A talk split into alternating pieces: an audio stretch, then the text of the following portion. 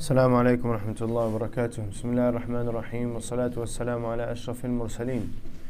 نبينا محمد وعلى آله وصحبه أجمعين أما بعد. Surah Al-Ma'idah continuing with the verses about um, what has been made lawful in terms of uh, food and animals. Allah subhanahu wa ta'ala says, "اليوم أُحِلَّ لَكُمُ الطَّيِّبَاتِ." That this day we have made at-tayyibat lawful for you. طيّب is everything that is good. Right? And here it means everything that is halal and pure. And so Allah subhanahu wa ta'ala um, wants for the believer to eat food that is pure. And that is the meaning of of halal وطعام الذين أوتوا الكتاب حل لكم The food of the people of the scripture is lawful to you and yours is lawful to them. And we touched briefly on this that the food of the people of the book means the animals that are slaughtered by the Jews and Christians. These are considered halal if the conditions are met, meaning the animal is slaughtered. This is one. Number two, the name of Allah is mentioned. Then you can eat. So Allah subhanahu wa ta'ala says it is permissible for you to eat. Now, if the animal is not slaughtered, hmm, if it's not slaughtered by a Jew and, and Christian, are you permitted to eat that meat? There is a difference of opinion with the majority of ulama saying it is not permissible. A minority says it is permissible because Allah says their meat is halal for you. So you don't, you shouldn't uh, concern yourself with how that animal has died, as long as it has been put to death by a Jew and Christian. But this is a minority opinion. The reality, because it, it doesn't make sense that Allah says, well, you can eat an animal that was um, that has been killed by uh, an, a non-Muslim uh, and not slaughtered, whereas the Muslim, if a Muslim person, you saw a Muslim person, for example, hitting an animal with a blunt object, and that animal died, you can't eat that meat. And so, how can it be that if a Christian does it, you're allowed to eat it? Know, it doesn't, doesn't make sense. So, it has to fulfill the halal conditions, which are sacrifice, slaughter, and the name of Allah should be mentioned. والمحصنات من المؤمنات والمحصنات من الذين أوتوا الكتاب من قبلكم إذا آتيتموهن أجورهن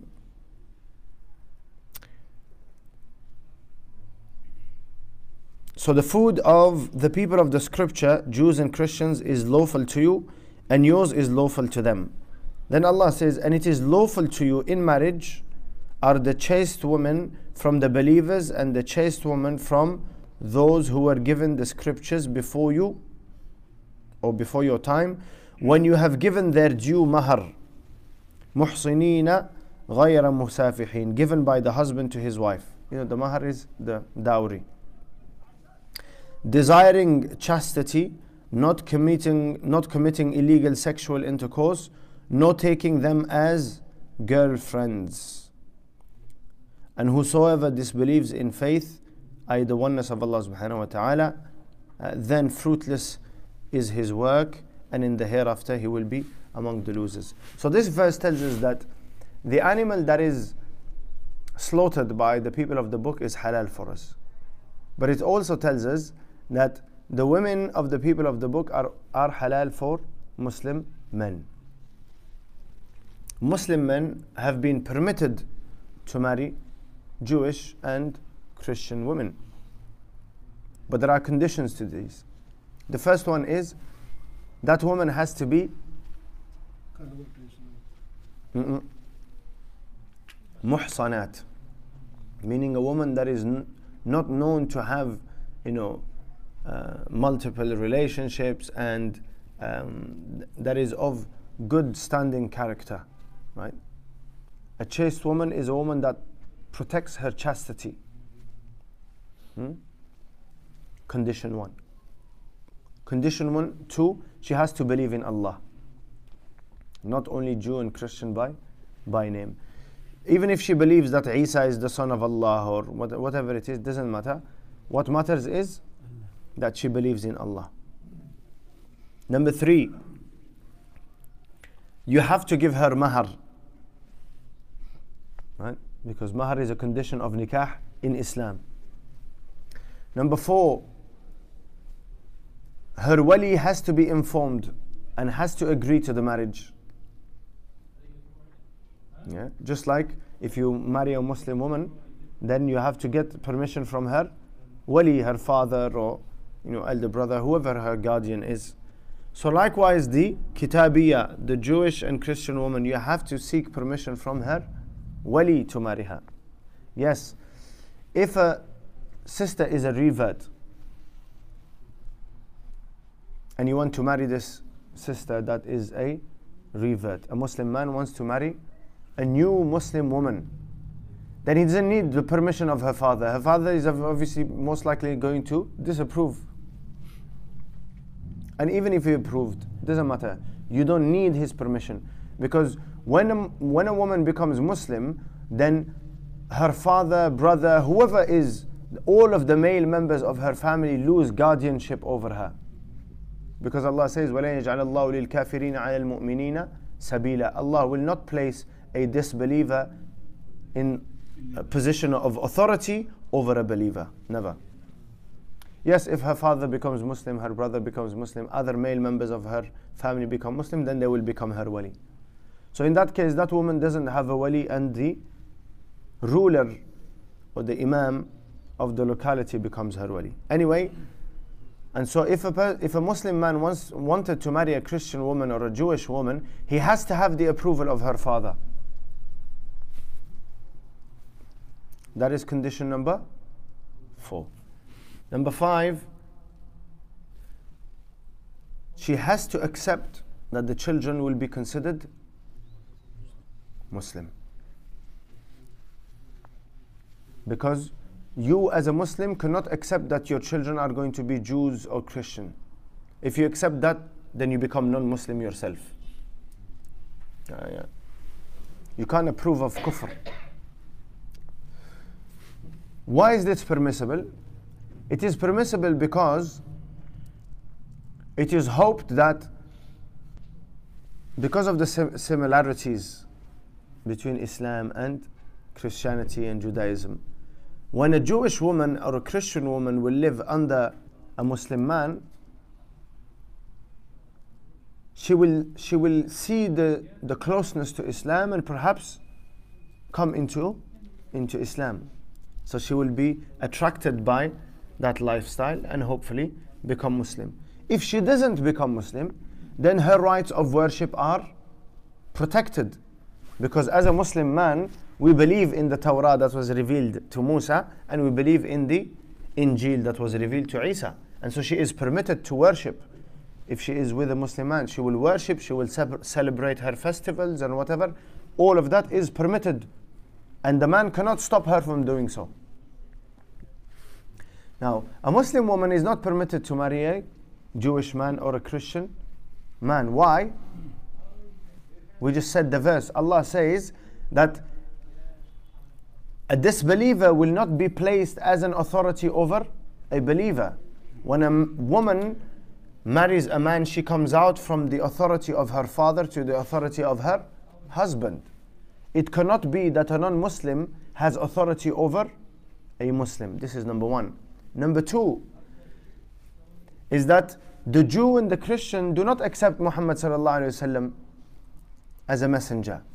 And so they will not respect her right to, to worship the way the Muslim will respect the right of a Jewish and a Christian to worship. And so for these reasons, it is not permitted for um, the Muslim woman to marry a non Muslim man, Christian or Jew. Also, and a third reason, so we said the first reason is that her right of worship is not protected. Number two is that non Muslim will have authority over a Muslim. Number three is the children of that marriage will belong to the religion of the man. Although Islam says, in worst case scenario, in worst case scenario, if a Muslim woman finds herself with a non-Muslim man, let's say for example, you know, they were both non-Muslim, and um, and then she became Muslim, but she did not separate from him, and they continued living, and they had children. Those children will be considered Muslim. Those children will be considered Muslim, regardless of the religion. But the problem is the father is not going to accept and he is in a position of authority. He says, I want my children to be Jew or Christian. And the woman has to, has no, no control over that. Subhanahu wa ta'ala says, محصنين غير مسافحين ولا متخذي أخدان. That you are permitted to marry them if you give them their mahar. Desiring to, desiring to protect your chastity, that you are marrying them in order to protect yourself from sin. غير مسافحين, not seeking illegal means of uh, intercourse. ولا متخذي أخدان, and not taking them as girlfriends, meaning relationship outside of, of marriage. That is all not permissible. However, uh, uh, although this is permissible, Allah subhanahu wa ta'ala has set out but Allah says, وَلَأَمَةٌ مُؤْمِنَةٌ خَيْرٌ مِّن مُشْرِكَةٍ وَلَوْ أَعْجَبَتْكُمْ وَلَعَبْدٌ مُؤْمِنٌ خَيْرٌ مِّن مُشْرِكٍ وَلَوْ أَعْجَبَكُمْ Be- marrying a believing woman, a Muslim woman, is uh, there is no comparison actually. to say it's better, there is no comparison. Um, and it is highly discouraged especially in our day, in our times. If a person is interested in a woman that is non Muslim, then they should seek to convert her. Hmm. Then at least it is, you know, the family unit is protected. Because when, when you are in agreement, then everything is uh, rosy and everything seems okay and no problem, and we agree on everything. But the problem happens when conflict in conflict, then you have major issues, right? Well, you can sing all you want, my children are Muslim, but if that, if, if, if divorce and separation happens and your children go to live with, with a non-Muslim that has it for you, right? She's going to do her best to do what? To divert them away from. Unfortunately, this is what we do. You know, oh yes, there are reasonable people and reasonable couples that when they separate, they separate bil ma'ruf, honorably. But in most cases, it's what? You, children are used in order to, to hurt you. And you will do the same. You will use the children in order to hurt her. There's not one way, both ways. What we, uh, the children are used to do what? To manipulate um, the other party. And so highly discouraged. Actually, in the time of Umar radiallahu anhu, one of the Sahaba, married two Sahaba actually, married um, women uh, from the people of the book, and he, he asked them to, he said, divorce them. Why? Because you are a Sahabi, and if you do it, then people are going to follow your example. And so the Sahabi I responded, he said, Yeah, Umar, are you saying they are haram? He said, No, I cannot say it's haram. Quran says it's halal. But he said, Look, there's many Muslim women that need marriage. Why you specifically? What, what is that Christian woman or Jewish woman? What is it that she has? What's the reason? Rasulullah says a Muslim marries, a woman is married for four reasons. And a Muslim marries for what? For deen. You've married a Christian or a Jewish. For what? For her look, she will grow old and her beauty will fade away. Right? For her wealth, the wealth will come to an end for her standing in society, that doesn't, you know, it doesn't benefit you in any way. yeah. Today, a person who is honored, tomorrow they will be dishonored. Okay, so what, what, what's the reason? Out of love. Allah, uh, Jibreel alayhi salam said, أحبب من شئت فإنك مفارقه. Love whom you like, whom, whom you wish, you will separate from them. And we've already said that in Islam, love is not the basis of marriage. It is an ingredient in the marriage, but it's not the basis. The basis is command of Allah, sunnah of Rasulullah honor and respect. And then as a result of all of that will come love and compassion. Yeah, because they are chasing. In the, the, in, do you know the reason for that? The reason that uh, this has been sold to people, the idea of finding a soulmate. The reason for it is because there is no more worship of Allah, and so you have to worship someone. there is no love for Allah. It's a godless society. And so, what? Your pursuit of your life is what? Is finding love. and if you don't find this love, then you're going to have miserable life. And you're going to keep looking and traveling and go here and go there and you know spend time with uh, a hundred different people. Every time you think you got it no it's, it's not the right one. Hmm? and every time you go through a relationship you leave part of yourself there. And so eventually when you do find your loved one you, you only there's only 30% left of you and so it's uh, but why because life has no purpose you see Life has no purpose. And, and because, uh, alhamdulillah, we're, living in, you know, we have a, a, sort of financial security where people are eating and drinking and alhamdulillah, they've got shelter. Everybody is kind of living okay. You know, they, they're going to get by. And so, you know, seeking provision is no longer your an aim because everybody is eating and drinking. And so your life becomes futile. And so you start chasing for things that are just a dream. Following that, Allah subhanahu wa ta'ala says, O you who believe, when you intend to off- offer salah, wash your faces and your hands up to the elbows. Rub your heads, meaning pass wet hands over your heads, and your feet up to the ankles. I and wash your feet, not wipe your feet up to the ankles. In Surah An-Nisa, we had a verse where it told, the verse mentioned um, when you cannot pray, right? Because you are in a state of impurity. Allah subhanahu wa ta'ala says, if you are drunk, obviously that was previously the case. Um, if uh, junuban, if you are in a state of major impurity, sexual impurity, and uh, or if you have gone to relieve yourself, or if you have touched women, or you had relations with women. Um, and so in this Surah Al Ma'idah, Allah tells us how to cleanse ourselves for that prayer.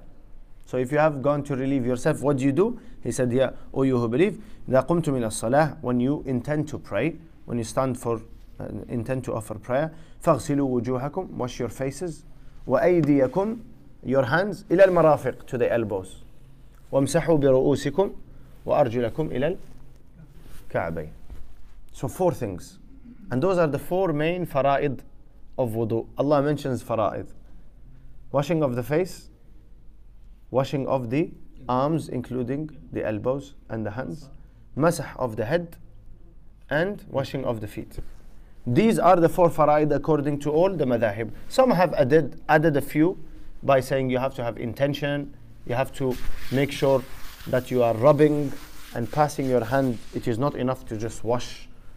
Washing means water and rubbing, according to some. And uh, some have added fawr, meaning doing one thing after the other and not leaving too much space in between because then it will not be considered wudu uh, about the wiping of the head. Because Allah subhanahu wa ta'ala said, وَامْسَحُوا بِرُؤُوسِكُمْ بِرُؤُوسِكُمْ uh, And so ulama have differed. Uh, he did not say وَامْسَحُوا رُؤُوسَكُمْ And so because of that, ulama have differed. Some say the masah of the full head is fard. Some say the masah of the quarter of the head is fard. Yeah? Some say no. Some say one hair. I think Imam Shafi'i, right? He says few strands of hair and you will have fulfilled. Why? Because Allah says, Bi ru'usikum, part of your head. So if you, if you do this, you've done part of your head, your farida is done. But the sunnah is, obviously, the full head. They all agree that the sunnah is to go uh, from the front to the back and from the back to the front. That is the sunnah of Rasulullah. وَإِن كُنْتُمْ جُنُبًا فَاتَّهَرُوا Allah says, if you are in a state of major impurity, then wudu is not enough. He says, فَاتَّهَرُوا You have to bathe, have ghusl. وإن كنتم مرضى أو على سفر أو جاء أحد منكم من الغائط أو لامستم النساء فلم تجدوا ماء فتيمموا صعيدا طيبا This is what the, it permits tayammum if you are traveling, if you do not find water, if um, uh, you know you cannot use water because you are marda, you are sick, then Allah subhanahu wa ta'ala says, so use um, صعيدا طيبا clean earth فامسحوا بوجوهكم وأيديكم منه wipe your face and your arms including the elbow and the method of despite the differences of opinion, the method of tayammum is very, very easy. You actually start with the arms and then you do the face. Uh, you start with the with the hands, right? So you're gonna hit the ground, yeah, and so you do this, Bismillah, and then hit, yeah, and then it is sunnah to do the hands before you actually do the face, just to remove any dirt or anything uh, that's on your hands. Allah says, "Ma yuridullahu This is the rule of Sharia. In many, in other verses, Allah said in Surah Al-Baqarah, "Yuridullahu bikumul yusr." Allah wants ease for you and does not want difficulty for you. Allah subhanahu wa ta'ala says, "Ma yuridullahu liyaj'ala alaykum min haraj." Allah does not want to place you in difficulty. And so you are fasting. We are fasting right now. It's difficult. Allah says, I don't want to place you in difficulty. ولكن يريد ليطهركم Allah wishes to, wants to purify you. And so purification requires a little bit of effort. وَلِيُتِمَّ نِعْمَتَهُ عَلَيْكُمْ And to complete his favor to you that you may be thankful. And then he says, And remember Allah's favor to you and His covenant with which He bound you when you said, We hear and we obey and fear Allah. Verily, Allah is alimun bidati sudur, knowing of that which is in the chest, in the breasts.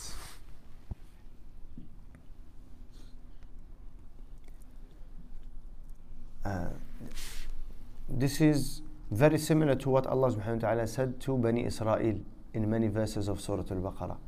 يا بني إسرائيل اذكروا نعمتي التي أنعمت عليكم وأوفوا بعهدي أوفي بعهدكم. And so the same thing Allah is saying to us. Remember the, the blessing of Allah. What is the blessing of Allah? That He sent His Prophet and Messenger and He revealed the Quran and He provided guidance.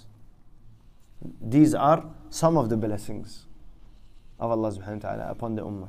And our part we have made what? What is the covenant? Shahada. Right? We have testified that there is no God but Allah and that Muhammad sallallahu is his messenger. And so it means what? I will live my life by the command of Allah on the way of Rasulullah sallallahu.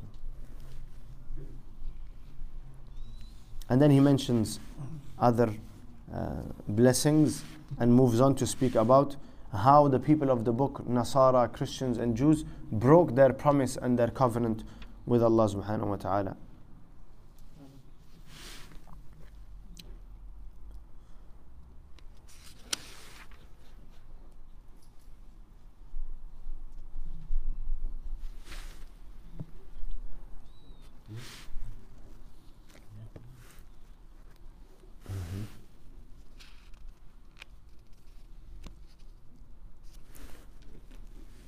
After this, Allah subhanahu wa ta'ala says, Remember when Musa said to his people, O my people, remember the favor of Allah to you. When He made prophets among you, made you kings, and gave you what He had not given to any other among the alameen. And we know that um, there are many Anbiya, actually, all of the Anbiya after uh, Ibrahim alayhi salam, Ismail, Ishaq, after Ishaq, are all from Bani Israel except with the exception of what? Rasulullah sallallahu alayhi wasallam. And so he said, remember this blessing of Allah subhanahu wa ta'ala. That He made prophets among you, made you kings, right? And gave you what He had not given to any other from among the alameen. O my people, enter the holy land which Allah has assigned to you, and do not turn back in flight, for then you will be returned as losers. This is when when Musa alayhi left with Bani Israel and they left Egypt, they headed towards where? Huh? Baytul Maqdis. Allah subhanahu wa ta'ala, the promised land was Baytul Maqdis. Yes. And Ard al Muqaddasa is um, uh, the, the, the, it is where um, because Bani Israel in Egypt were only sort of guests in Egypt because they came through Yusuf alayhi salam. Yusuf came and then Yusuf alayhi salam brought his parents, uh, Yaqub and his brothers, and then they set up in Egypt. And so they would return to the return to uh, Allah subhanahu wa ta'ala commanded them to enter the Holy Land, meaning Palestine. Yes. I forgot to mention that uh, when we say Banu Israel in that time, we are talking about the Muslim that time. Yes, yes, they are the Muslim that time. Yes, because they are, uh, they are believing, although they, they've committed, you know, in the time of Musa alayhi salam, they've, they've worshipped the angel and committed some other mistakes, but yes, they are, they are Muslim. They are following uh, the Sharia of Allah. And so Musa alayhi salam said, O, o my people, enter the holy land which Allah has kataballahu lakum, assigned to you. And do not turn back in flight, for then you will be returned as losers. قالوا يا موسى إن فيها قوم جبار they said O Musa in this holy land are a people of great strength and we shall never enter it till they leave it when they leave we will enter so they want to enter the land but without any without any effort. they want it to come easy. Two men of those who feared Allah subhanahu wa ta'ala and on whom Allah has bestowed His grace said, Attack them through the gate. Assault them through the gate. For when you are in, victory will be yours, and put your trust in Allah if you are believers indeed. So these two people were true believers. And they said, if Allah has assigned this to you and He's promised you this, then you have to be sure that you will be victorious. Right? The way Allah subhanahu wa ta'ala promised Sahaba that they will enter Mecca, they entered Mecca. Right? And so if Allah promises you, but it requires some struggle on your part, some effort on your part. So make the effort and have faith in Allah subhanahu wa ta'ala. What do they say? What's the response? قالوا يا موسى إنا لن ندخلها أبدا ما داموا فيها. They said, Oh Musa, we shall never enter it as long as they are there. And then, one is you don't want to enter, you are cowardly. It doesn't matter. It's okay to be cowardly. A Sahabi radiallahu anhu came to Rasulullah and said, Ya Rasulullah, I am a coward. I don't want to go and fight jihad. he said, Okay. And he said, I'm miser, very greedy. I don't like to give a lot of charity. Tell me something that I, if I do, I will enter paradise. He said, Make a lot of dhikr. What will happen is, you make a lot of dhikr, your iman will strengthen. if your iman will strengthen, that greediness will go away. And that cowardness will go away. That cowardness and greediness is weakness of iman. And it's okay for a person to be weak in iman as long as they are making an effort to strengthen their iman. The mistake is where? In the following. They said, قالوا يا موسى إنا لن ندخلها أبدا ما داموا فيها فاذهب أنت وربك فقاتلا إنا هاهنا قاعدون They said, O Moses, we shall never enter it as long as they are there. So go you and your Lord and fight. this is what now? This is rebelling. He said, You go, you and Allah, you go and fight. We're going to sit here. Inna huna qa'idun. We are sitting right here, waiting. Mm. Very uh, disrespectful. so Musa alayhi salam, you know this, on, on the day when Rasulullah came out for Badr. So we know the story of Badr, right? Rasulullah came out to, to, to capture the what? The caravan of Abu Sufyan. He didn't, he didn't come out for war. He came out to take what was uh, permissible for them to take because Abu Sufyan was from an enemy uh, side, and secondly, uh, some of that wealth was what was was taken from the, the the property of the Muhajirin who had migrated to Medina. And Rasulullah intended for he came out for uh, that. Uh, so when they came out, some Muhajirin came out, some Ansar came out they missed the caravan. Eventually, they got news that actually Abu Jahl and Quraysh have come out. A thousand people, they have come out to fight you. So Rasulullah questioned Sahaba and he said, What do you think? What shall we do? And so, in that occasion, Rasulullah uh, was waiting for the Ansar. Obviously, the Muhajirin are going to fight because they have they have nothing to lose anymore, right? And they've come out. They've been they've been uh, persecuted by Quraysh. They have been driven out of their home by Quraysh, so they're going to fight no matter what. If there is a fight, Muhajirin are going to be there. But the Ansar, the agreement with the Ansar was what? that we will protect you whilst you are with us. At Badr, you are not with us. We are outside of Medina. So Rasulullah asked, so one of the muhajirin stood up, he said, Ya Rasulullah, we'll fight with you, don't worry, yes. So Rasulullah then asked again, uh, he said, any, any other opinion? So the second was Muhajir. The third, an Ansari stood up, one of the leaders of the Ansari. He said, Ya Rasulullah, it is like you are asking us, are we going to fight with you? So they said, he said, Ya Rasulullah, wherever you go, we will go with you. If you enter the sea, we will enter it with you. And he said, What? We will not say to you like Bani Israel said to Musa, You go and fight with your Lord, and we are going to sit right here. Rather, اذهب أنت وربك فقاتلا إنا معكما مقاتلون. You go with your Lord, and we will come with you.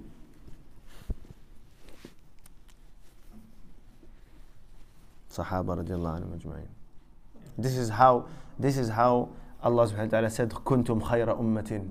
You are the best of nations. Anyway, so Musa alayhi salam, he turned to Allah, he said, قال رب إني لا أملك إلا نفسي وأخي. That, oh Allah, I have power only over myself and my brother. These are the two people. Myself and my brother is a Nabi and he is under my authority. These people, they are not listening. They are not accepting.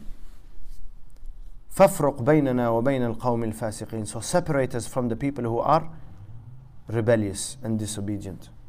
Allah subhanahu wa ta'ala says, قال فإنها محرمة عليهم أربعين سنة. Allah said, therefore this holy land is forbidden to them for 40 years. يتيهون في الأرض. In destruction they will wander through the land. They will not have a home. They will not settle anywhere. يتيهون في الأرض. فلا تأس على القوم الفاسقين. So do not be sorrowful over the people who are rebellious. And it happened that Musa alayhi salam died before Allah permitted for them to enter Baytul Maqdis, the Holy Land. But it is said at, at the time of his death, he sought permission from Allah to go close to it and to, to witness it with his sight. But he wasn't, he did not enter it. And Bani Israel did not enter it. Until that, that generation actually died. And their children, their offspring, were more righteous. Hmm? And Allah subhanahu wa ta'ala uh, granted them entry. Following that, Allah subhanahu wa ta'ala tells us the story of the two sons of Adam. And Muhammad recite to them, i.e. to the Jews, the story of the two sons of Adam, Habil and Qabil. In truth, when each offered a sacrifice to Allah, it was accepted from one, but not from the other. The latter said to the former, I will surely kill you. The former said, Verily Allah accepts only from those who are al-muttaqun, pious. If you stretch out your hand against me to kill me, I shall never stretch my hand against you to kill you, for I fear Allah, the Lord of Alameen. Verily, I intend to let you draw my sin on yourself as well as yours, and then you will be from the dwellers of hellfire, and that is the recompense of the wrongdoers.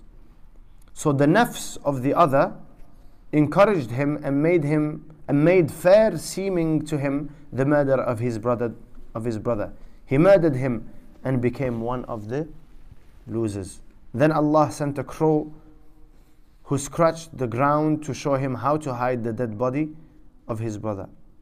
The murderer said, Woe to me!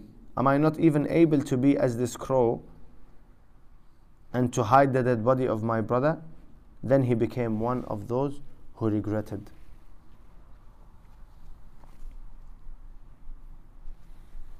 So this is the story of what? Habil and Qabil. Imam, do you think we should mention those two names as a Muslim? Um, it is uh, Israeli, obviously. Yeah, it is Israeli. Allah only says the two sons of Adam. Yeah. So Mm. is, in the Sunnah there is no anything from the Prophet that Mm. it is Habil. But it is in tafsir. Um, yeah. And the reason Allah subhanahu wa ta'ala mentions this, it, there's many lessons in it. The first one is that somebody who is not sincere, Allah does not accept from them. And, and so they both were asked to give, to sacrifice, to give charity. And in that time, the charity would be what? It would be consumed by, by fire. That a fire would, would come and consume anything that you give for the sake of Allah. Okay. So, one, the righteous one brought the best of what he owned in order to present it before Allah. The not righteous, the evil one, brought the things that he does not does not like. Okay. So Allah subhanahu wa ta'ala accepted one, he didn't accept the other. And so this one threatened the sinful or the evil, threatened the righteous. He said, لَأَقْتُلَنَّكَ I will, I will kill you. They say that the righteous one was physically stronger than the evil one. This is what Mufassirin state. And he was capable to defend himself. But he refused to fight his brother. Why? Because uh, maintaining the ties of kinship goes against fighting your brother. But he did say to him that if you kill me, then what, what will happen? You are going to have my sin and your sin. And you will end up in hellfire. And so he tried to advise him. But he refused to listen and he did what? He listened to his nafs, committed the murder, and then buried him.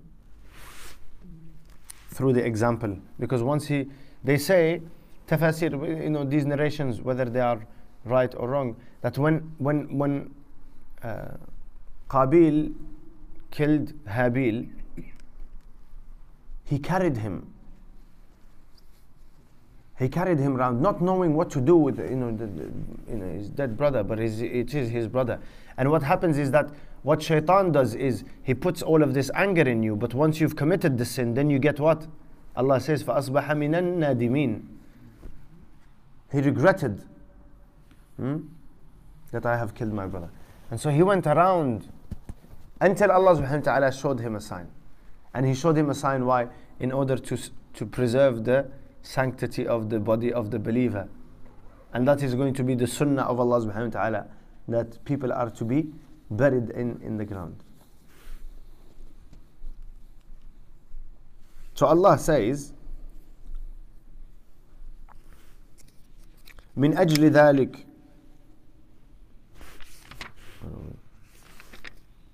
Because of that, we, owned, we ordained for the children of Israel that if anyone killed a person not in retaliation of murder or to spread mischief in the land, it would be as if he killed all mankind. And if anyone saved a life, it would be as if he saved the life of all mankind.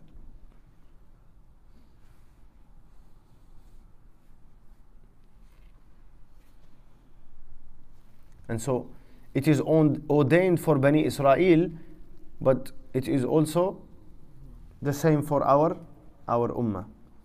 And Rasulullah said that this person or uh, the one who committed the first murder, anyone who, make, who commits murder after him, he will have a share of the sin.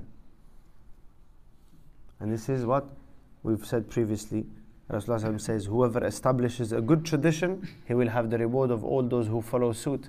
And whoever establishes an evil tradition, he will follow he will have the sin of those who follow suit.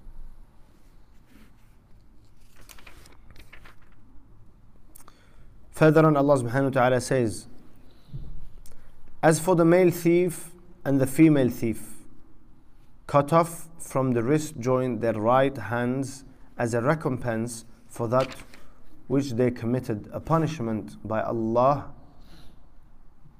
uh, punishment from Allah by way of example. And Allah is all powerful, all wise. This is what capital punishment. And obviously, there are ahkam relating to this. And so, anybody who claims that who disbelieves in capital punishment, they disbelieve in what? In a direct statement of the Quran. And if you disbelieve in a direct statement of the Quran, you are not Muslim. Hmm. This is important to know.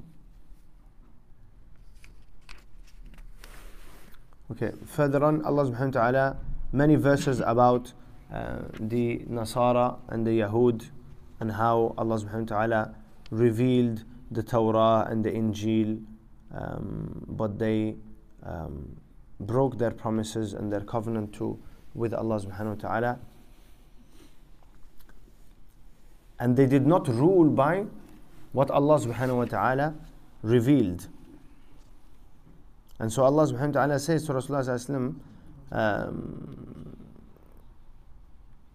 وكيف يحكمونك وعندهم التوراة فيها حكم الله because the Jews lived in Medina whenever something happened and they did not like the ruling of Torah so they know the rule of Torah but they don't they don't want to apply that rule they would come to Rasulullah and say Ya Muhammad um, can you give us a ruling for this matter Allah says وكيف يحكمونك how do they come to you for decision while they have the Torah in which is the plain decision of Allah ثم يتولون من بعد ذلك yet even after that they turn away Allah says وما أولئك بالمؤمنين they are not believers and so this happened uh, an example of this is that uh, somebody who was influential and from a noble family committed a sin for which there was capital punishment but they did not want to implement it he was going to be put to death, but they did not want to implement it. So they came to Rasulullah and he said, uh, Ya Muhammad, what is the rule for a person who commits adultery? He said, What is the rule in Torah? So they came with the Torah and they read. But obviously, it was a language that Rasulullah did not understand. And they omitted what? The part that says about adultery. And they said, Oh, we don't have a rule here about it. Allah subhanahu wa ta'ala He said, They are lying. They have Torah. And the fiha hukmullah, the rule, the, the uh, rules of Allah subhanahu wa ta'ala are clearly, clearly mentioned. And so Allah subhanahu wa ta'ala says, Verily, we did send down the Torah to Musa. Therein was guidance and light. فيها هدى ونور. By which the prophets who submitted themselves to Allah judged for the Jews, and the rabbis and the priests also judged for the Jews by the laws of the Torah.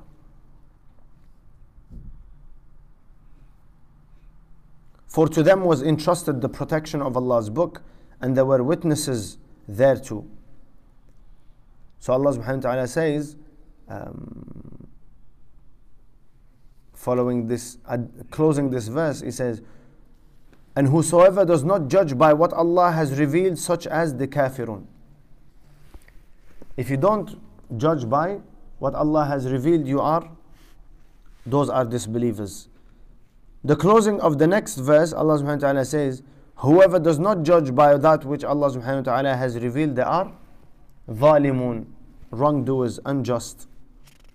And the third verse, Allah subhanahu wa ta'ala says, وَلْيَحْكُمْ أَهْلُ الْإِنْجِيلِ Let the people of Injil judge by what Allah has revealed therein. And whosoever does not judge by what Allah subhanahu wa ta'ala has revealed, such as the fasiqun, the rebellious or disobedient.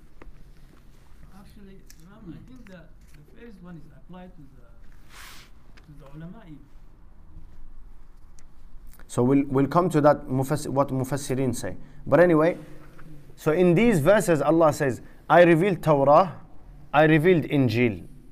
Those who don't rule by Torah and Injil, they are what? Kafirun, Zalimun, Fasiqun. Disbelievers, unjust, disobedient. وأنزلنا إليك الكتاب بالحق And we have sent to you, O Muhammad sallallahu alaihi wasallam, this Quran, the book, in truth, confirming the scripture that came before it, وَمُهَيْمِنًا عَلَيْهِ and witness over it, or trustworthy in highness. So judge among them but what, by what Allah has revealed, and follow not their vain desires, diverging away from the truth that has come to you. To each among you we have prescribed a law and a clear way. And so Allah subhanahu wa ta'ala is commanding Rasulullah to do what? He said, Don't rule by the, the law of Torah. And don't rule by the, the law of Injil. Rule and make judgment by why, what I have revealed to you. So by Quran. And so it became the law that Rasulullah said to the Jews of Medina, amongst yourselves you can do whatever is in the Torah. If a case is brought to me, then I will rule by Quran. No Torah.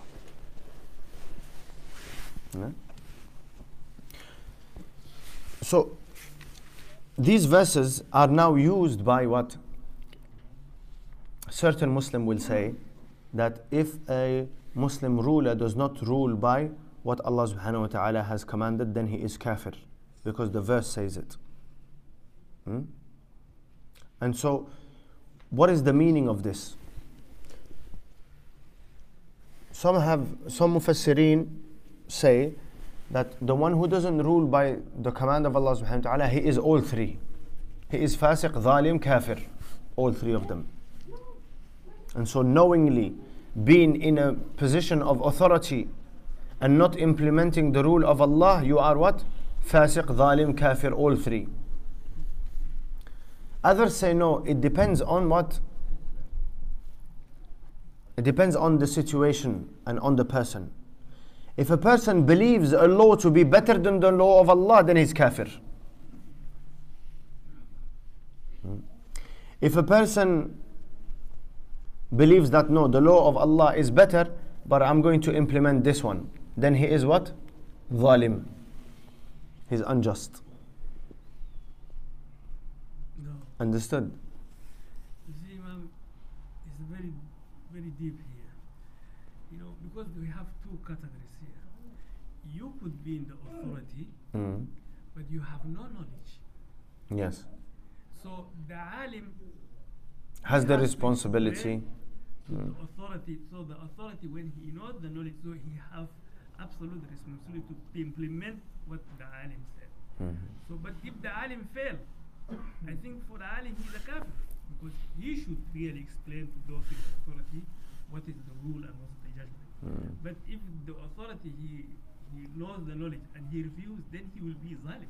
In that case, I think this is a, that's the way I Mm. see that. Mm. Because Banu Israel they You know, but essentially, th- well, what you are saying, the, the brother is saying, the people of authority they are generally uh, ignorant. Uh, but actually, in Islam, the person who is to be in authority should not be ignorant. Mm. And so he has to rule by the command of Allah. So he has to be aware of the command of Allah. Yeah? And so what the brother is saying is that the rule is that we have now, um, they have ulama, and so those ulama have the responsibility to dictate to them or inform them of what is the command of Allah. But the reality is those rulers will not will not accept it. And so they will be zalimun. That,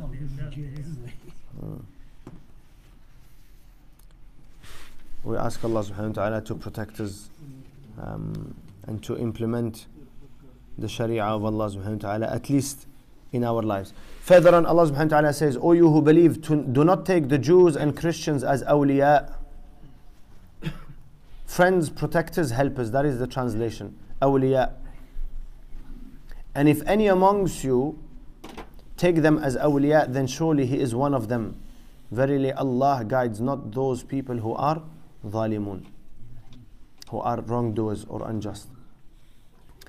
And so Allah subhanahu wa ta'ala is what is asking for the is commanding the believers not to take the Jews and Christians as helpers and awliya, not to approve of their way of life and their their deen. Because Allah subhanahu wa ta'ala says, fit deen. Some people say, no, no, no, you can't have a Christian friend, you can't have a Jewish friend.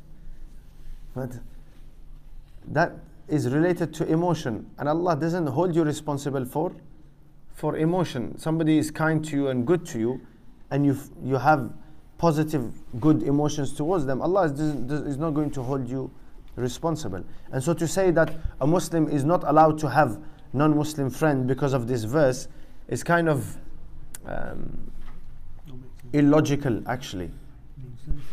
Because few verses away, Allah said you can marry a Christian woman and a Jewish woman. And so what, you're going to marry a woman and not love the woman? so you're going to marry her, but she's going to remain your enemy. That is not the meaning. The meaning is don't approve of their way of life. So they can be, you can think, for example, um, you know, this Jew or Christian is, is a friend of mine in the sense that I am friendly with this person, we have good relationship, okay. But I don't approve of his way of life. And I will tell him that I, d- I don't approve of his way of life. Right?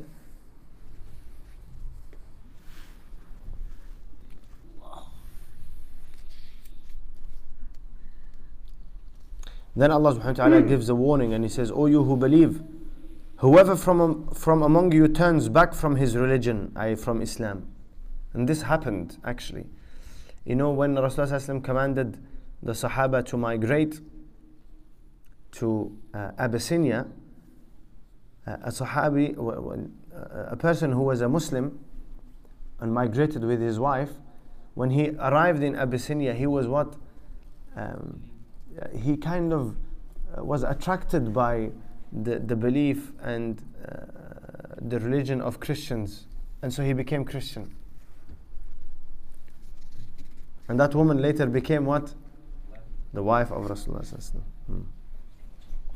So Allah Azza says, if you turn back from your religion, then Allah will bring a people whom He will love, and they will love Him, humble towards the believers, stern towards the disbelievers, fighting in the way of Allah, and never fear the blame of the blamers. So Allah is saying what? If you turn away from Islam, then Allah does not need you. He will exchange you and bring somebody else who is loyal to Allah and who is committed to the deen of Allah. But this is a very, very, um, very good description or this quality of the believer. That those whom Allah loves and those who love Allah are أذلة على المؤمنين. They are humble towards the believers. أعزة على الكافرين. They are harsh and stern against the disbelievers. What we find is the opposite. We deal very harshly with each other as Muslims. Yes or no? Especially when you don't agree with them. Yeah. When we don't, we, we disagree with them, we're very harsh with each other. Very harsh. Yeah? You don't even say salam to them. No salam, no, no this, that. Very harsh. But with the disbeliever, we are very nice. very nice. With the kafir, we're very nice. Even, you know, like let's say for example, we're very harsh with Shia as Sunni, right? We say, oh, this is wrong. Very harsh with them. And with Christian and Jews, we're hugging and kissing. And so it cannot be. Because the Shia, no matter how, yes, bid'ah, whatever it is, in, in, their belief, he's still saying, La ilaha illallah Muhammad Rasulullah. I believe that there is no God but Allah and Muhammad is his messenger. And so you should be what? Allah says, Adillatin ala al-mu'mineen. Your dealing with, with the believer should be a, one of softness and humbleness And عزة على الكافرين. With the disbeliever, you know, a person should be. Um, hmm. Then Allah says, Verily, your wali, meaning your protector or your helper, is none other than Allah, His Messenger, وَالَّذِينَ آمَنُوا and the believers. These are the ones that you have firm relationship with. Right? Allah, His Messenger, and the believers. الَّذِينَ يُقِيمُونَ الصَّلَاةِ Those who perform salah and give zakah. And so even from the believers, not all your all the believers are your awliya. Because Allah subhanahu wa ta'ala is saying, He didn't say, إِنَّمَا وَلِيكُمُ اللَّهُ وَرَسُولُهُ وَالَّذِينَ آمَنُوا No, He said, إِنَّمَا وَلِيكُمُ اللَّهُ وَرَسُولُهُ والذين آمنوا الذين يقيمون الصلاة ويؤتون الزكاة وهم راكعون Those who perform salah, give, zala, give zakah, and they are راكعون. They are among the obedient. Then Allah subhanahu wa ta'ala says, Whosoever takes Allah, His Messenger, and those who have believed as protectors, then the party of Allah will be the victorious one. Allah says about the munafiqeen. He says, أَيَبْتَغُونَ عِنْدَهُمُ الْعِزَّةِ That the munafiqeen had a good relationship with the Jews. Uh, Allah Azza wa Jal says, why are they doing that? With the Jews or with the mushrikeen of Mecca? Why are they, are they seeking to be honored? And so think about it today. As Muslims, we see honor in the lifestyle of non Muslims. And nobody can shake their head and say otherwise. That is the truth. We see honor in the lifestyle of non Muslims. Allah subhanahu wa ta'ala says that only Allah, His Messenger, and those who believe will be victorious. In that verse, He says, Are you seeking honor with in a lifestyle other than the one that I have revealed and has been shown by Rasulullah Allah says, فَإِنَّ الْعِزَّةَ لِلَّهِ جَمِيعًا All of the honor belongs to Allah because it is Allah who honors and it is Allah who dishonors.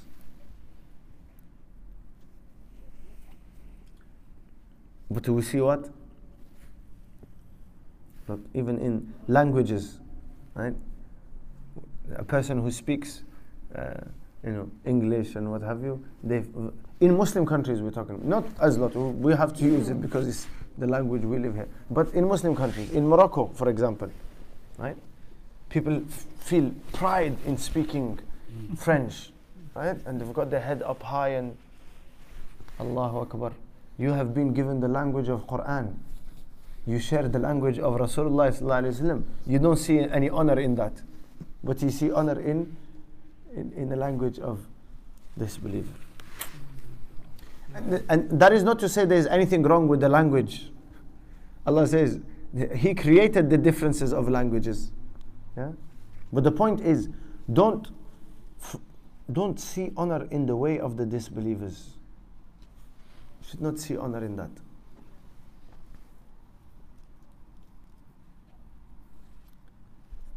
Then Allah subhanahu wa ta'ala says, O you who believe, take not as helpers or protectors, as awliya, those who take your religion as a mockery and fun.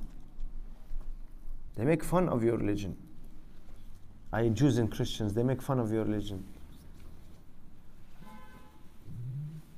واتقوا الله إن كنتم مؤمنين and fear Allah if you are indeed believers وإذا ناديتم إلى الصلاة اتخذوها هزوا ولعبا when you proclaim the, the call for salah they take it as mockery and fun that is because they are a people who do not understand then Allah tells us why we are better he says say O people of the scripture, do you criticize us for no other reason than that we believe in Allah and in which has been sent down to us and in that which has been sent down before us? And that most of you are fasiqun, disobedient to Allah. Because most of you have only believed in what Allah revealed before and partly believed in that, not even fully. Because Allah says, أَفَتُؤْمِنُونَ بِبَعْضِ الْكِتَابِ وَتَكْفُرُونَ بِبَعْضِ You believe in parts of it and you refuse parts of it. And so the part that says that Muhammad is going to come as a messenger and you have to follow him, you have omitted it from the book. And you say, no, no, this doesn't, we don't have any information about this. And so the hatred, this is not, we are not talking about the, the, the general Christian who doesn't know anything about his faith, but the one who knows, who has studied his faith Allah subhanahu wa ta'ala says that they have a jealousy towards you. Why? Because you believe in all the prophets and messengers. You believe in Musa, Isa, Muhammad. They only believe in Isa or they only believe in Musa.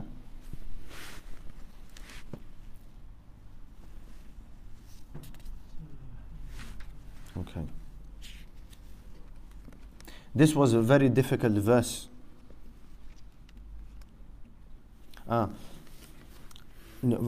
before that, and so that you know people who are who listen to the message of Quran don't say that oh this is a, a biased message.